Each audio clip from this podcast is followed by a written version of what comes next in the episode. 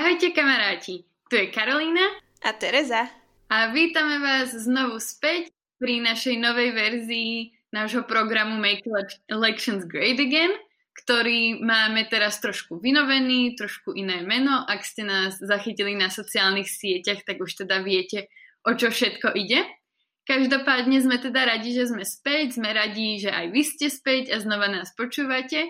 A na začiatok vám teda viac predstavíme aké zmeny nás čakajú. Primárna zmena, ktorú sme sa rozhodli teda spraviť, je trošku pozmeniť naše meno, keďže, ako ste si určite domysleli, nemá veľmi zmysel pokračovať v elections, keď najbližší rok 12 žiadne nečakajú, napriek tomu, že tá téma je stále dôležitá. Tak sme sa teda veľmi dôvtipne rozhodli zmeniť to Ečko na everything a teda v novom ošate sme Make Everything Great Again a dúfame, že sa vám budeme rovnako páčiť ako v našom starom ošate. A tento náš nápad vlastne vznikol z toho, že existuje možno nejaká milná optimistická predstava o tom, že po nástupení Bidena do Bieleho domu zrazu bude všetko v poriadku a všetko bude ideálne. A každopádne my sme teda tu na to, aby sme vám to nejakým spôsobom nie že vyvrátili úplne, ale aby sme sa spolu s vami nad tým kriticky zamysleli, že predsa len nejaké tie problémy v tej americkej spoločnosti a politike naďalej zostávajú. Tak dúfame, že sa vám tento náš nový formát bude páčiť a samozrejme príjmeme hociakú konštruktívnu kritiku, komentáre a budeme radi, ak s nami budete komunikovať tak ako doteraz. Takže vítame vás pri prvej epizóde tohto nášho staronového programu a myslím si, že môžeme sa pustiť do toho a začať s tým, čo sa vlastne udialo za tie dva mesiace, kedy sme si my dali takú teda ľahkú pauzu. Áno, súhlasím, aj ja vás vítam a Súhlasím aj s tým, že sa potrebujeme nejakým spôsobom updatenúť o tom, čo sa udialo za ten čas, odkedy sme sa vám naposledy vlastne prihovorili. A mm, končili sme to naše vysielanie s tým, že Donald Trump bol znovu obžalovaný. Nie je príliš prekvapivo. Demokrati zvolili cestu impeachmentu už po druhý krát a tentokrát tá žaloba dostala rekordnú podporu lebo sa k nej pridalo aj 10 republikánov v snemovne reprezentantov. Republikáni následne po odsúhlasení tejto žaloby riešili, čo budú robiť s tými odpadlíkmi, ktorí mm, sa vyjadrili proti Donaldovi Trumpovi. Jedna z nich bola e, členka snemovne Liz Cheney, ktorá je vysoko postavená politička v, tých, e, v tej hierarchii republikánskej strany a bolo to dosť e, dosť veľký problém, že, že ona sa postavila takto proti bývalému prezidentovi a samozrejme sa do nej vo veľkom pustili Trumpovi podporovatelia. Takisto republikáni v rámci týchto dvoch mesiacov museli aj riešiť to, že majú dosť veľa nových členov v snemovni, ktorí sú rôzne individuá a delia sa na takých, čo odmietli retoriku Donalda Trumpa ohľadom podvodu ohľadom ukradnutých volieb. A boli tam ale samozrejme aj takí, ktorí Trumpa ešte predbehli v intenzite e, nejakého šírenia týchto konšpiračných teórií, ako e, jedna členka z George, e, ktorej meno je Marjorie Taylor Greene. Možno ste počuli o nej.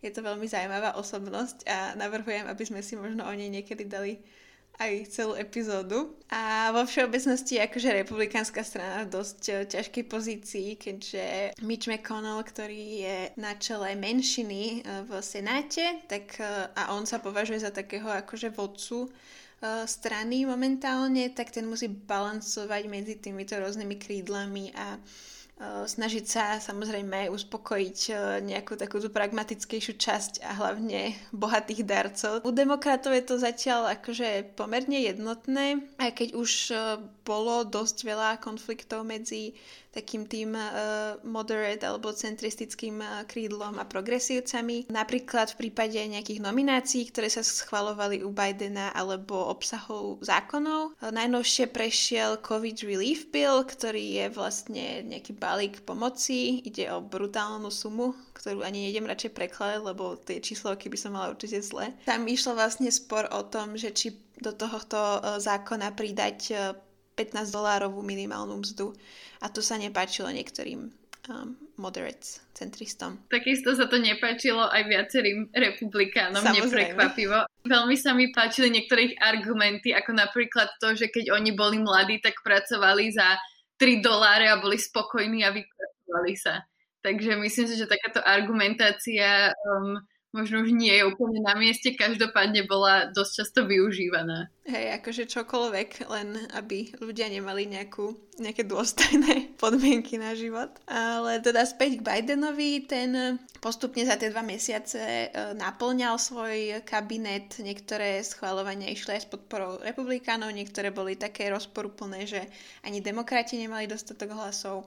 Eh, Biden hneď od začiatku sa pustil do toho z hurta a podpísal pár prezidentských nariadení, tých executive orders. Následne sa vlastne riešilo to, že čo bude s Trumpom eh, v prípade súdu v Senáte. Eh, boli doručené tie články obžaloby zo snemovne a tam sa samozrejme nekonalo žiadne prekvapenie. Napriek tomu 7 republikánov zahlasovalo za vinu, čo bolo rekordné číslo. Väčšina z ich kolegov prevzala ten argument, že tento súd je vlastne neústavný, lebo prezident už nie je v úrade. A tak bol Donald Trump aj druhýkrát oslobodený senátom. A najnovšie vlastne správy z US, tak tie sa týkajú toho balíka obnovy, toho COVID Relief Bill. Spočiatku sa vlastne rátalo s tým, že to bude spoločná iniciatíva aj demokratov, aj republikánov Biden si to dal ako záväzok, ale republikáni mali najprv e, problém s výškou sumy, potom postupne to odmietli.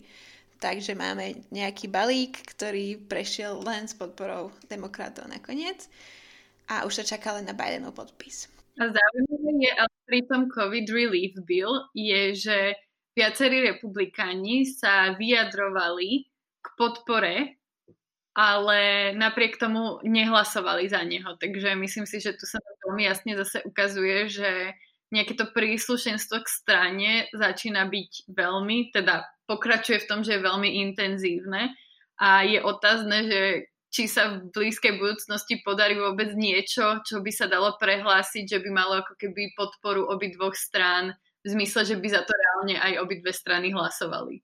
Mm-hmm, presne. A uh, ešte som pozerala nejaké prieskumy ohľadom popularity tohto uh, zákona, toho celého balíku a je vo veľmi vysokých číslach, že až okolo 70% ľudí s ním súhlasí a teší sa na neho, takže myslím si, že republikáni aj dosť riskujú tým. A ešte taká posledná novinka zo sveta americkej politiky vo všeobecnosti, taký update, tak uh, Donald Trump stále funguje, stále sa vyjadruje k veciam aj napriek tomu, že má mm, zakázané sociálne siete a pred dvoma týždňami sa konala tzv. CPAC, e čiže konzervatí- teda konferencia konzervatívnych Political Action Committees a Trump tam vyvrátil v rámci svojho 90-minútového prejavu veškeré špekulácie o tom, že zakladá nejakú novú stranu a potvrdil tie o tom, že bude naďalej hrať aktívnu rolu v strane a že najmä teda v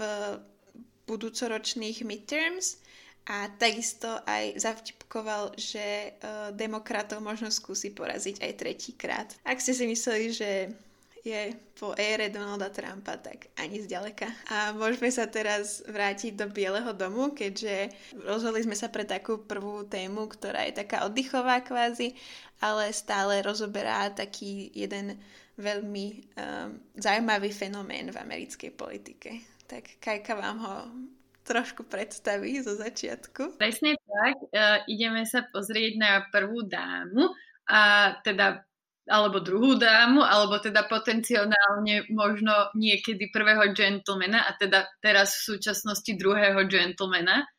A naozaj sme si povedali, že možno nevhupneme hneď do nejakých ťažkých, náročných vôd, pretože myslím si, že všetci ešte sa stále snažíme spamätať z toho, čo sa stalo minulý rok. Takže začneme takto zľahka a pozrieme sa teda na tento fenomén, ktorým je prvá dáma a ako to teda bude, keby náhodou už nebola prvá dáma. Takže e, začnem takým krátkým, trošku historickým okienkom, ako vlastne táto rola vznikla a čo obnáša.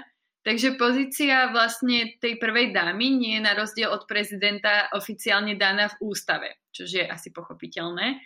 Mm, takže vlastne neexistujú žiadne nejaké reálne štruktúry oficiálne, podľa ktorých by bolo povedané, čo presne konkrétne musí alebo nemôže prvá dáma robiť, ale naozaj, že v súčasnosti už táto pozícia je považovaná za samozrejmú a obnáša určité povinnosti, ktoré už sú považované ako tradičné a teda sa očakáva, že ich každá ďalšia prvá dáma bude naplňovať.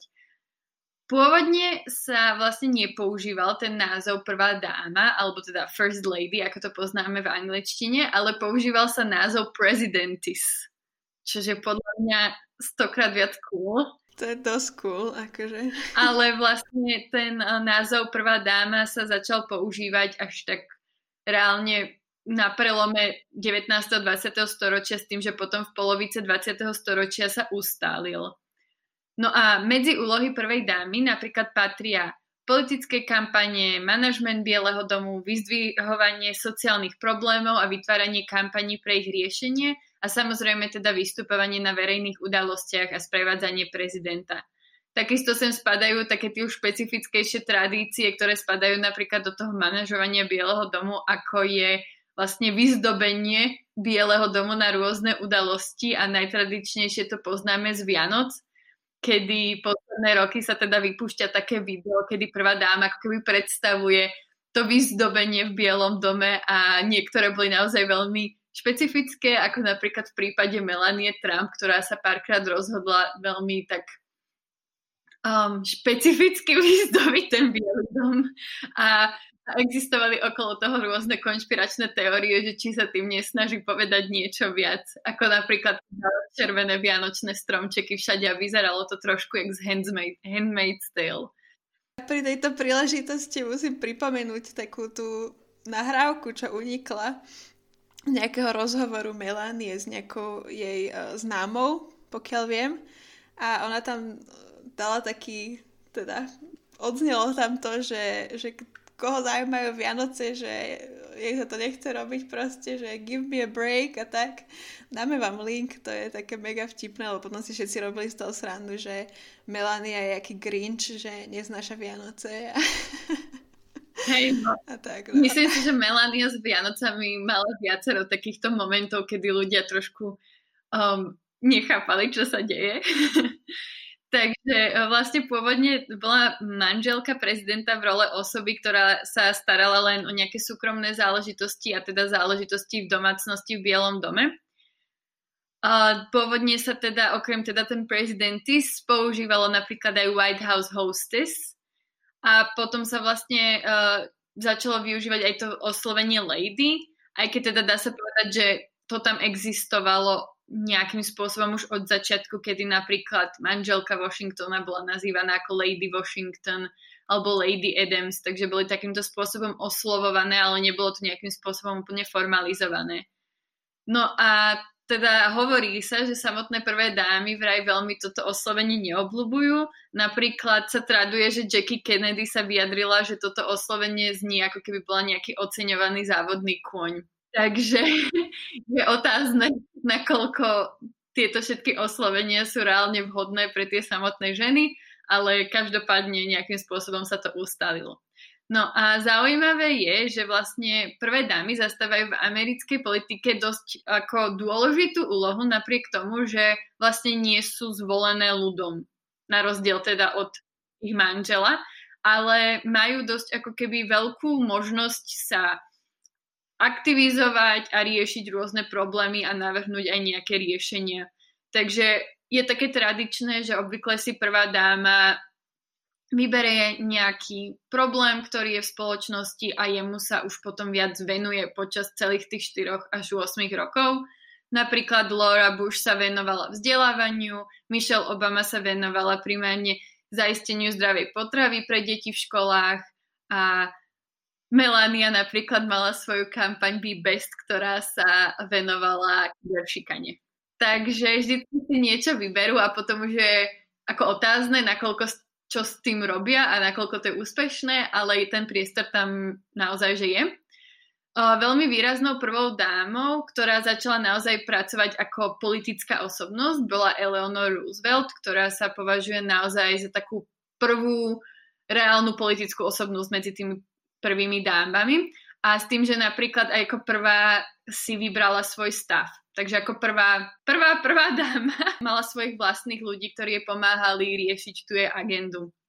Dá sa zhodnotiť, že naozaj to záleží vždy specificky od prvej dámy, ale postupom času bolo naozaj viac viditeľné, že prvé dámy sa veľmi intenzívne zapojovali aj do politických povinností svojich manželov, a to napríklad tak, že aktívne pomáhali a pracovali na ich kampaniach, ako napríklad v prípade manželky Cartera, Rosalind Carter, alebo mali naozaj intenzívny dopad na prezidentov stav, ako napríklad v prípade Nancy Reagan a všeobecne pomáhali aj pri formovaní prezident, prezidentových politík. Tu je to samozrejme skôr také ako ťažko dokázateľné, lebo nevieme, aká je nejaká privátna komunikácia medzi prezidentom a prvou dámou, takže to sa len tak predpokladá, alebo teda keď sa k tomu oni ko- konkrétne vyjadria, tak vieme povedať, ale naozaj akože sa traduje, že tie prvé dámy samozrejme podľa toho, ako majú, aký majú vzťah so svojím manželom, sa aktívne zapájajú aj do nejakých rozhodnutí, čo sa týka nejakých politických vecí. Obvykle to ale teda funguje tak, že podporujú tých svojich manželov na verejnosti, čo sa týka nejakých politických rozhodnutí, ale raz za čo sa teda stane, že vyjadria aj nejaký svoj nesúhlas, ako to bolo napríklad v prípade Lori Bush, ktorá vyjadrila nesúhlas s pozíciou svojho manžela v prípade Roe vs. Wade s tým, že Bush bol proti nemu a ona bola za. A len na pripomenutie, pripomenutie Roe vs. Wade je rozhodnutie Najvyššieho súdu o vlastne prístupnení interrupcií na federálnej úrovni. Tak, takže vidíme, že naozaj tie prvé dámy sú dosť angažované, alebo teda aspoň na toľko, koľko sa rozhodnú. A teda do úplne inej ligy dostala túto rolu Hillary Clinton, ktorá nielen, že mala svoj stav, ale mala aj svoju kanceláriu v západnom krídle Bieleho domu, takže tam bola stále a pekne tam pracovala, rovnako ako prezident. A takisto bola poverená Billom, aby viedla task force pre reformu v zdravotníctve, takisto sa dosť často vyjadrovala k zahraničnej politike, vystupovala na rôznych zahraničných konferenciách. A to teda Pochopiteľne vyústilo do toho, že bola veľmi často kritizovaná za to, že sa správa ako zvolený verejný činiteľ, napriek tomu, že ako prvá dáma teda v tejto pozícii nebola, ako už som spomínala.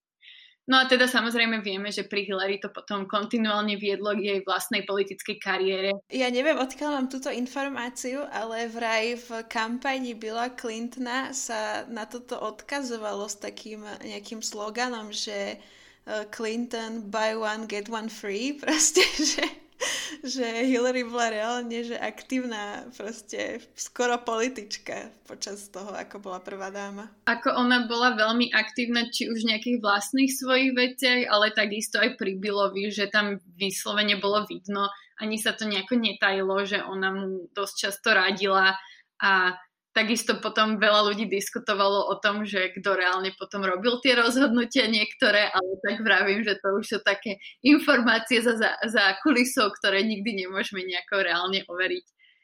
Takže tak no, určite to využila naplno, by som povedala. A teda takou neodlučiteľnou súčasťou prvej dámy je samozrejme aj jej móda. To je téma, na ktorú vieme diskutovať strašne dlho, nakoľko by sa malo pri ženských političkách a prvých dámach riešiť ich odev, ale asi sa do toho teraz nejdem tu púšťať. Ak niekto rád diskutuje na túto tému, dajte mi vedieť a rád o tom pýtam. A napriek tomu teda, že vlastne táto pozornosť, aspoň teda podľa môjho názoru, vychádza z dosť takej sexistickej tra- tradície sústredenia sa na oblečenie žien a nie toho, čo robia. No, každopádne sa toto teda rieši a viacero prvých dám, myslím si, že asi tak najslavnejší Jackie Kennedy proste predstavili nejaké modné trendy, ktoré sa potom uchytili, ale to tu ja teraz nejdem rozoberať, lebo toto nie je moja doména. Každopádne, ale tá pozornosť na tú módu sa dá využiť aj v nejakom pozitívnom svetle a to najmä tým, že môžu tým tie prvé dámy vyzdvihnúť nejaké značky, nejakých dizajnérov a práve v poslednej dobe sa to dosť využíva práve pre značky a dizajnérov, ktoré nejakým spôsobom sú politicky aktívni, podporujú niečo alebo sú z marginalizovanej komunity a dá sa to teda aj takýmto spôsobom využiť tá attention, ktorá je proste na to oblečenie. No a rovnako zaujímavé je, že sa dosť zaužívalo to, že prvé dámy po ich odchode z Bieleho domu napíšu memoár, ako sme to mohli vidieť. Aj naposledy z Michelle Obama a z Becoming a Melania teda nemá ešte knihu, aspoň myslím. Ne, ne, nemá, ale asi bude mať. Ako naozaj je to taká zaužívaná tradícia, takže niektoré knižky sú úspešnejšie, niektoré menej, každopádne toto sa tiež robí. No, a ako je to vlastne so súčasnou prvou dámou a čomu sa venuje? Dr. Jill Biden je učiteľka a teda bola samozrejme aj druhou dámou, je bývalá druhá dáma. A je Bidenová druhá žena, e, vlastne prijala jeho dvoch synov, Boa a Huntera a spolu, spolu mali potom ešte dceru Ashley. A Jill sa ako profesne celý život venovala učeniu angličtiny a teda nejakého readingu Začínala na strednej škole a neskôr pracovala aj s nejakými postihnutými deťmi, ktorých tiež učila angličtinu. A vlastne toto uh, sa uh, dialo ešte do tej doby, kým Biden sa nestal viceprezidentom. Uh, keď sa stala druhou dámou, tak uh, trvala na tom, že chce naďalej učiť a tak sa presunula na akademickú pôdu, kde sa stala profesorkou angličtiny na Northern Virginia Community College. Ako prvá, druhá dáma a teraz aj prvá dáma si ponechala svoje prvé zamestnanie a naďalej učí. E, takisto naďalej pracuje s niekoľkými nadáciami a neziskovkami, ktoré buď vznikali počas toho, ako bola druhou dámou, alebo e, potom, ako Bidenovci odišli e, z Bieleho domu. Napríklad Biden Breast Health Initiative alebo Book Buddies program. Bidenovci majú aj nadáciu Biden Foundation a z Michelle Obama má uh, takú iniciatívu, ktorá sa volá Joining Forces. A to ešte opíšem o chvíľku. Jill záleží na tom, aby uh, pracovala, aby nadalej učila a tak vznikla teda spolupráca s tou uh, Community College. Uh, podľa výpovedí jej oficiálnych zamestnancov si Jill niesla materiály z tej školy na všetky výjazdy, na ktoré išla a Michelle Obama o nej uh, vtipkovala, že Jill v kuse opravuje nejaké úlohy, keď niekam idú, takže vidíme tam ten zápal.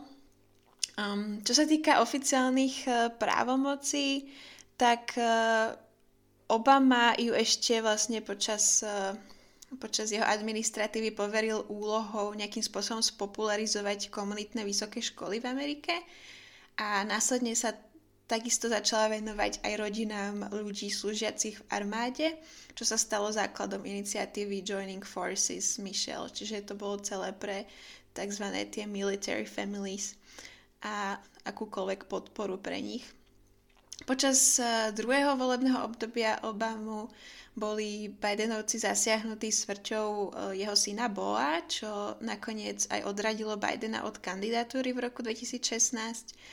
Eh, v 2019 Jill Bidena veľmi entuziasticky podporila v kandidatúre a následne teda zohrala aj oveľa aktívnejšiu rolu v jeho kampani.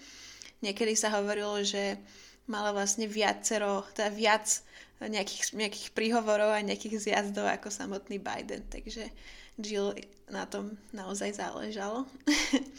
a Jill sa zapíše do histórie ako najstaršia prvá dáma, ktorá sa ujala tejto role, ale aj jedna z mála, ktoré boli vlastne aj prvými, aj druhými dámami. Jill Biden, alebo Dr. Biden, uh, trvala na tom, aby ju oslovovali doktor, keďže má asi 10 titulov samozrejme.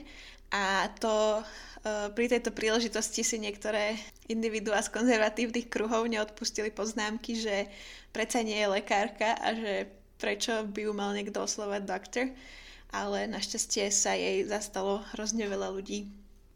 Takisto bola kritika v tom zmysle, že by mala vystupovať primárne ako prvá dáma a to je jej primárna úloha a nemala by tam do toho spať nejaké svoju inú kariéru. Samozrejme.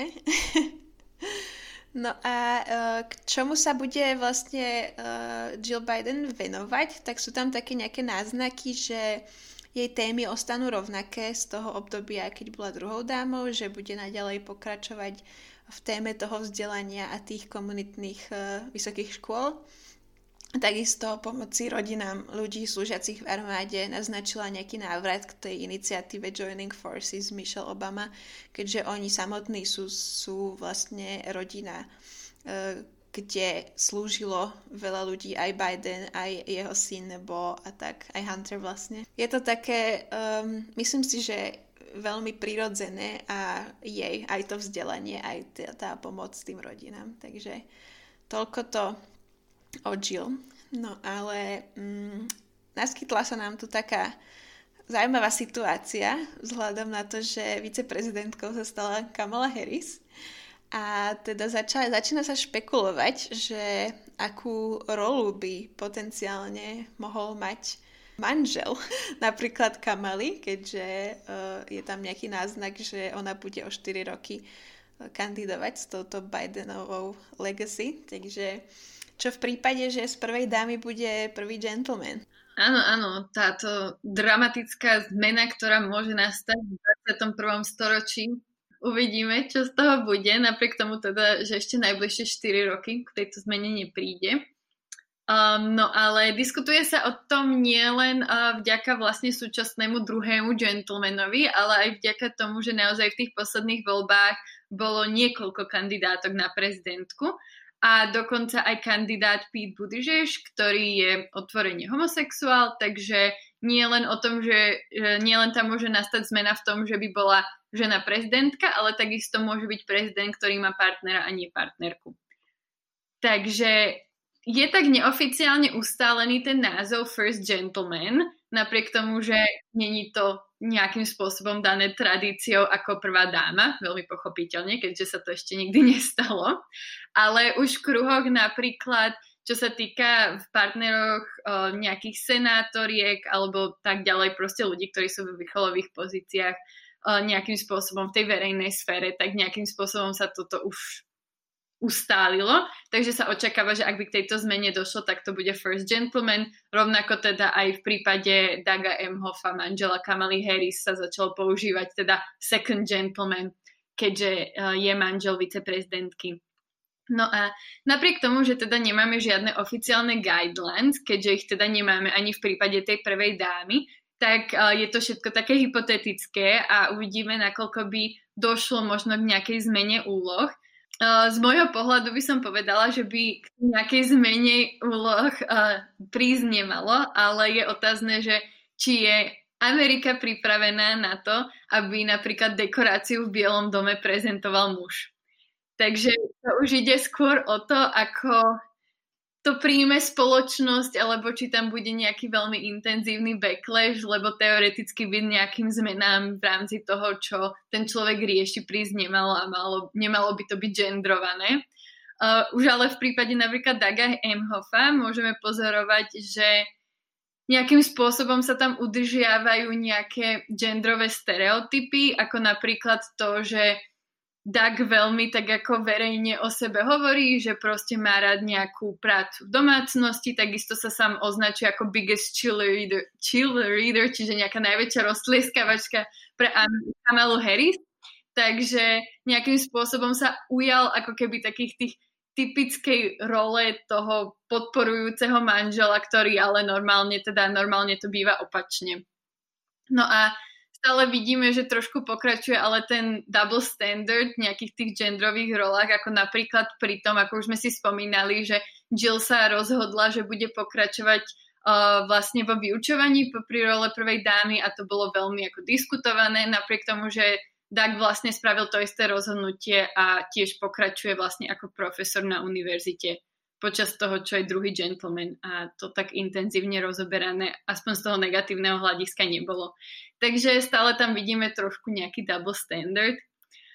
A rovnako takisto proste panujú také stereotypy, a, ktoré sa navaz, navezujú na tie ženské političky, ktoré nejakým spôsobom sú až karikaturované ako nejaké maskulínne a proste mm, silné ženy, a, a potom tým pádom pre tých partnerov zostáva ako keby tá úloha nejakých slabých alebo takých, ktorí sú pod papučou alebo nejaký, nejako takto stereotypne to môžem nazvať.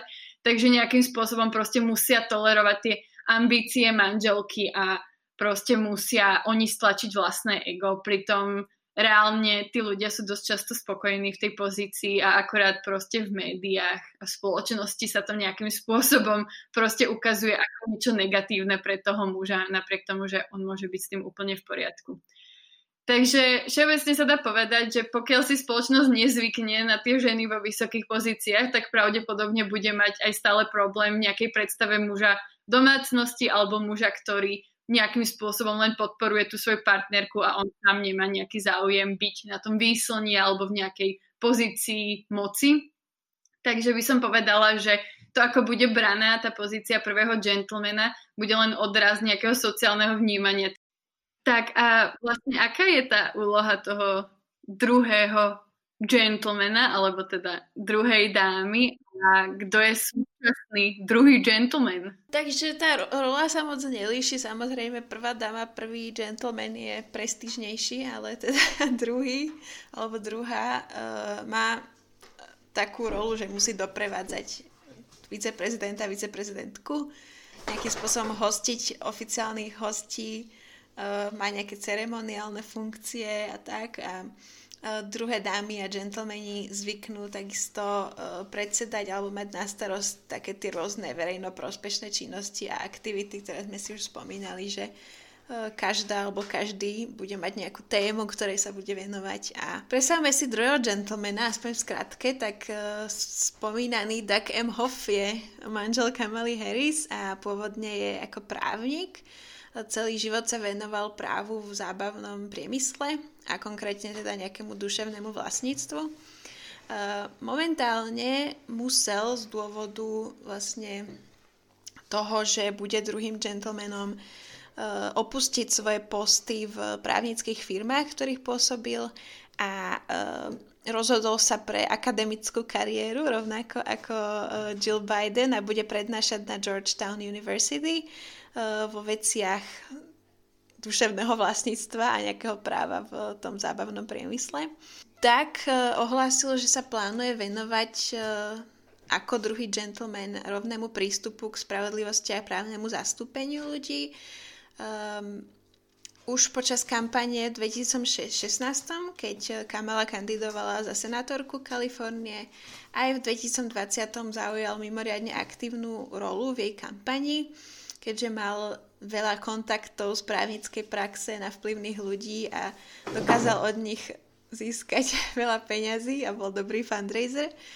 Doug je známy tým, že veľmi úprimne vyznáva svojej žene lásku a podporu a, je to, a stalo sa to častokrát objektom nejakých akože virálnych postov na, na sociálnych sieťach. Napríklad Doug nakameroval Kamalu, keď e, zistila, že viaceré médiá vyhlásili Bidena za prezidenta a ona mu vtedy volala vlastne, keď boli na nejakom nejaké prechádzke, že uh, Joe, we did it, určite ste to videli už 10 krát, no. tak, taký to je Dagi vraj. A zaujímavé bolo, že Dagovi ponúkali možnosť byť nejakým spôsobom politickým radcom e, administratívy Bidena, alebo teda aj jeho ženy. A e, on to odmietol, že on sa proste chce nejakým spôsobom stiahnuť a bude prednášať, ale zároveň bude aj nositeľom tej svojej témy. Takže Dagi nebude mať nejakú ultraaktívnu rolu v novej administratíve. A Dag je samozrejme e, známy aj tým, že je veľmi priateľský a uh, s Jill Biden si veľmi dobre rozumejú vraj si dobre rozumejú aj s manželom Pita Buttigiega s Chastenom. A uh, ukázalo sa to napríklad uh, vtedy, keď sa riešila tá aféra s uh, titulom Jill Biden vyšiel taký stĺpček v Wall Street Journal, ktorý bol mimoriadne kritický a on sa voči tomu ohradil. Samozrejme sa rieši veľmi, že je tak prvý gentleman, Muselo sa to zaradiť aj do oficiálneho slovníku, kde bol pridaný tento termín a to tak okomentoval, že určite nebude posledný. Myslím si, že mal, má vo svojej pozícii to veľmi ľahké, eh, keďže už Jill bola priekopničkou toho, že má mm, normálne zamestnanie a že je aktívna druhá dáma eh, a Doug ju v tomto vlastne bude len nasledovať, takže si nemusí E, nejakým spôsobom prejsť tými negatívnymi reakciami spoločnosti, že by to nemal robiť. Neviem, či to je podmienené tým, že je muž, alebo že si to už odniesla Jill. Zároveň teda Doug preberá tú tradičnú rolu nejakých partneriek e, prezidenta alebo viceprezidenta, e, rezignoval na akékoľvek radenie čo je tiež otázne, že či mu to ponúkali len preto, že je muž, alebo či sa to ponúka všetkým, to naozaj neviem. Avšak obaja teda z Jill uh, momentálne búrajú nejaké tie tradičné zaužívané role. Uh, je možné, že ten trend uh, bude smerovať k tomu, že už nebudeme hovoriť second lady alebo second gentleman, ale už vznikne nejaký jeden neutrálny termín ako second spouse.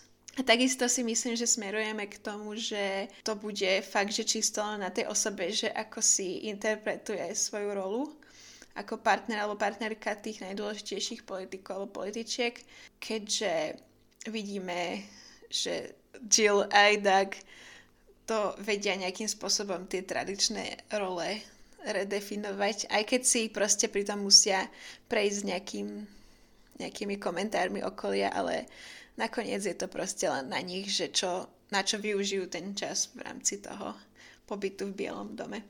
Takže myslím si, že oni sú takí priekopníci v tomto, aj keď eh, Jill o dosť viac a otvorili priestor pre nejaké redefinovanie týchto funkcií. Presne tak. A v nejakej utopickej budúcnosti budeme mať non-binary person a celý biely dom sa zrúti. To teraz, ke, keby ťa počulo niekto na Fox News, tak si povie, že sa prežehná, alebo čo.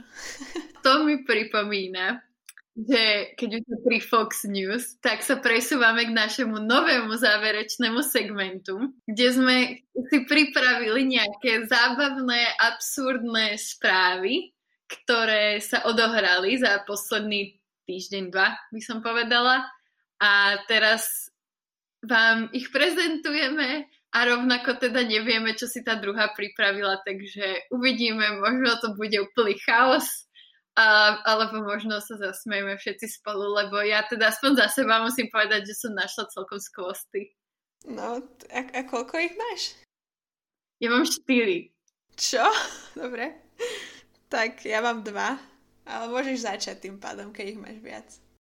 Tak, tak keď už sme boli pri tom Fox News, tak um, stala sa taká vec, že ako by to prezentovali Fox News, liberáli a cancel culture sa rozhodli zrušiť Dr. Seuss, čo je, čo je spisovateľ známy najmä v Amerike, ale určite poznáte nejaké príbehy aj vy pretože boli aj sfilmované, sú to také klasické detské knižky, ako napríklad tam bol Lorax, uh, Horton Hears Who a všetky takéto nejaké rozprávky, ako sú asi populárnejšie, by som povedala v Amerike, ale určite ich poznáme aj tu. No a tento Dr. Seuss, aj Grincha tuším napísal. Hej, aj Grincha. No a, a teraz teda liberáli a všetci títo Ježiš Maria Lavičiari sa rozhodli, nie dobre, tak to bolo prezentované, ale na Fox News každopádne, čo sa stalo, bolo, že to vydavateľstvo, ktoré vydáva jeho knižky, sa rozhodlo prestať vydávať 6 rozprávok, 6 príbehov, pretože tam naozaj boli dosť nejaké rasistické, xenofóbne podtóny, ktoré ja tu asi nebudem vyťahovať určite, keď budete chcieť si to dočítate, ale naozaj boli viditeľne rasistické, či už nejaké ilustrácie alebo nejaké postavy a tak ďalej. Takže sa rozhodli, že 6 uh, knížok prestanú vydávať a vzhľadom na to sa zbúrila polovica Ameriky na čele s Fox News a konzervatívnymi médiami a teda prišli s tým, že chcú zrušiť už všetko tí liberáli a teda aj všetky naše obľúbené detské rozprávky. Cancel culture proste. Otrasné. Toto sa stalo aj hlavnou témou tej konferencie, čo som spomínala na začiatku, kde mal Trump ten prejav. Tak uh, ten sa volal, tá konferencia sa volá America Uncancelled, takže it's a thing. Tak ja ťa teraz predbehnem, lebo som si istá, že máš túto istú novinku. Ale ja som teda čítala, že Bidenové psy, Major a Champ, uh, sa musia vrátiť do Delaware, do ich domu, kde sa o, ne- o nich budú starať vlastne ich uh, nejakí služobníci alebo zamestnanci. Lebo došlo k nejakému incidentu, kedy vlastne uh, Major pohrízol člena ochránky a uh, vraj sa to opakovalo častejšie a uh, Major často skákal a štekal a bol podraždený na personál v Bielom dome, takže psíkovia idú domov, no. To som nemala. A, a to je smutné. Čo keď, čo keď to bola vina ale tých zamestnancov, nie tých psov? Tých by mali poslať do Delaware. Takže toto len pomôže všetkým tým ľuďom, ktorí mali problém s tým, že Major je škaredý, lebo je z útulku. Tak teraz je agresívny, chudák Havin. No, dobre. Moje ďalšie je, že proste na TikToku bežala taká, um, taká nejaká challenge, že, že dáme z tetu, teda akože najblbšie tetovanie, ktoré si dal kto vytetovať a už myslím si, že väčšina ľudí oficiálne vyhlásila víťaza, pretože jedno dievča z Kentucky, prosím pekne, uverejnilo, že asi 4 dní predtým, ako sa zavrele celé Spojené štáty kvôli korone, si dala vytetovať tetovanie, na ktorom je napísané, že courageously and radically refuse to wear mask. Takže v preklade je to tam, že, že odvážne a radikálne odmietam nosiť masku. A teda tá holka sa k tomu vyjadrila už a všetkých uisťovala, že ona masku nosí a že to s tým vôbec nesúviselo a že si to dala ešte predtým. Každopádne myslím si, že ju môžeme naozaj vyhlásiť za výhercu za najblbšie tetovanie, aké si kto mohol dať hlavne v súčasnej situácii. Dobre, ja sa teraz vrátim v rámci mojej novinky Pikošky do sveta politiky, lebo som zistila, aj keď to nie je úplne nové, vraj je to dva mesiace staré, ale dozvedela som sa to až teraz, tak bývalá hovorkyňa uh, Trumpovej administratívy Sarah Huckabee Sanders, ktorú si možno pamätáte, ona bola známa tým, že viackrát uh, klamala reportérom a dokonca mala aj vraj najmenej e, tých tlačových, tlačoviek v histórii všetkých týchto hovorcov. Takže nebola moc obľúbená. Ale v Trumpovom svete je obľúbená a rozhodla sa, že bude kandidovať za guvernérku Arkansasu. Takže zaujímavé. Zaujímavý kariérny posun podľa mňa. Ja nemám moc politické tieto novinky, ale celkom som sa pri nich zabávala. Tak ešte rýchlo zhrniem moje druhé dve. Poslednú si nechám tu najlepšiu, lebo tá ma dostala. Tak ešte jedna taká absurdná je, že jeden steakhouse v Brooklyne si požičal uh, voskové figuríny z Madame Tussauds v nejakej snahe zaplniť tie miesta, kde ľudia nemôžu sedieť kvôli obmedzeniam covidu. Takže teraz tam napríklad sedí Jimmy Fallon alebo Audrey Hepburn a tak ďalej, ale majú to len na týždeň, že už v pondelok to musia vrátiť, myslím. Ale celkom zaujímavý nápad, že to proste zaplnili takýmto spôsobom. Ale no, takže tak. To som no niekde a... čítala. To uznávam. To bola taká entertainment. No ale teraz príde najkrajšia novinka z Floridy, pretože keď potrebuješ nájsť absurdné správy, tak choď si pozrieť v Local Florida News. No, za prvé celé to je úplne absurdné a vlastne tá novinka tam není tá najpodstatnejšia, ale je podstatné, že niečo takéto existuje.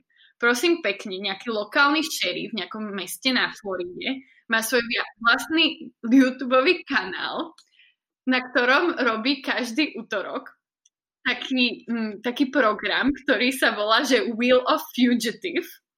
A proste stojí pri takom, jak Wheel of Fortune, proste takom kolese, takom kolese, ktoré je proste tradične využívané na nejaké také tie hry v televízii a na každom poličku je nejaká, nejaký obrázok nejakého fugitive, nejakého proste človeka, ktorý je stíhaný. A týmto chcem poukázať na to, že že proste, aby ľudia vedeli, že kto sú tí stíhaní ľudia, aby tam, keby tam náhodou bol niekto, koho poznajú. A vždycky ten útorok to roztočí a vybere, že Fugitive of the Week, čiže nejakého človeka, ktorý je stíhaný na ten týždeň. No a teda tá správa bola reálne o tom, že už opakovane sa tam objavili ľudia, ktorí už nie sú stíhaní a že majú z toho akože dosť problémy. Jeden, čo, jeden chlap sa tam vyjadroval, že proste mu nechceli ho zobrať do práce, pretože ho videli na tom na tom programe. takže, takže myslím si, že môžeme uzatvoriť dnešnú prvú epizódu tým, že na Floride vám dávajú informácie o tom, kto je stíhaný, takže lokálny šerif robí túto YouTube hru a na koleso šťastia dáva tieto fotky uprchlíkov. A keďže to je Amerika, tak dúfam, že tento šerif si pripravil dobrý balík na to, ako ho idú teraz súdiť niekde za, za one, za pošpijenie mena, alebo čo.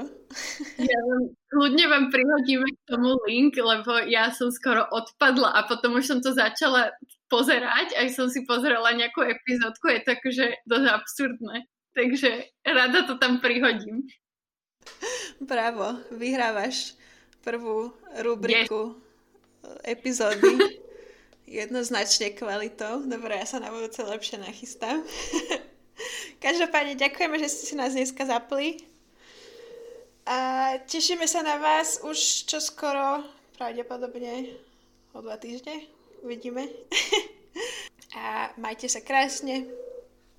Presne a sme k dispozícii, keby ste sa nás chceli niečo spýtať, niečo nám povedať a keby ste kľudne aj mali nejaké návrhy na témy, o nejaké proste problémy, ktoré existujú v Amerike, veci, čo vás zaujímajú, zaujímajú, kľudne nám napíšte a my to veľmi radi spracujeme a takisto, ak by ste našli nejaké ďalšie absurdné novinky a správy, tak myslím si, že všetci sa radi zasmejeme na tom. Takže ďakujeme a majte sa krásne.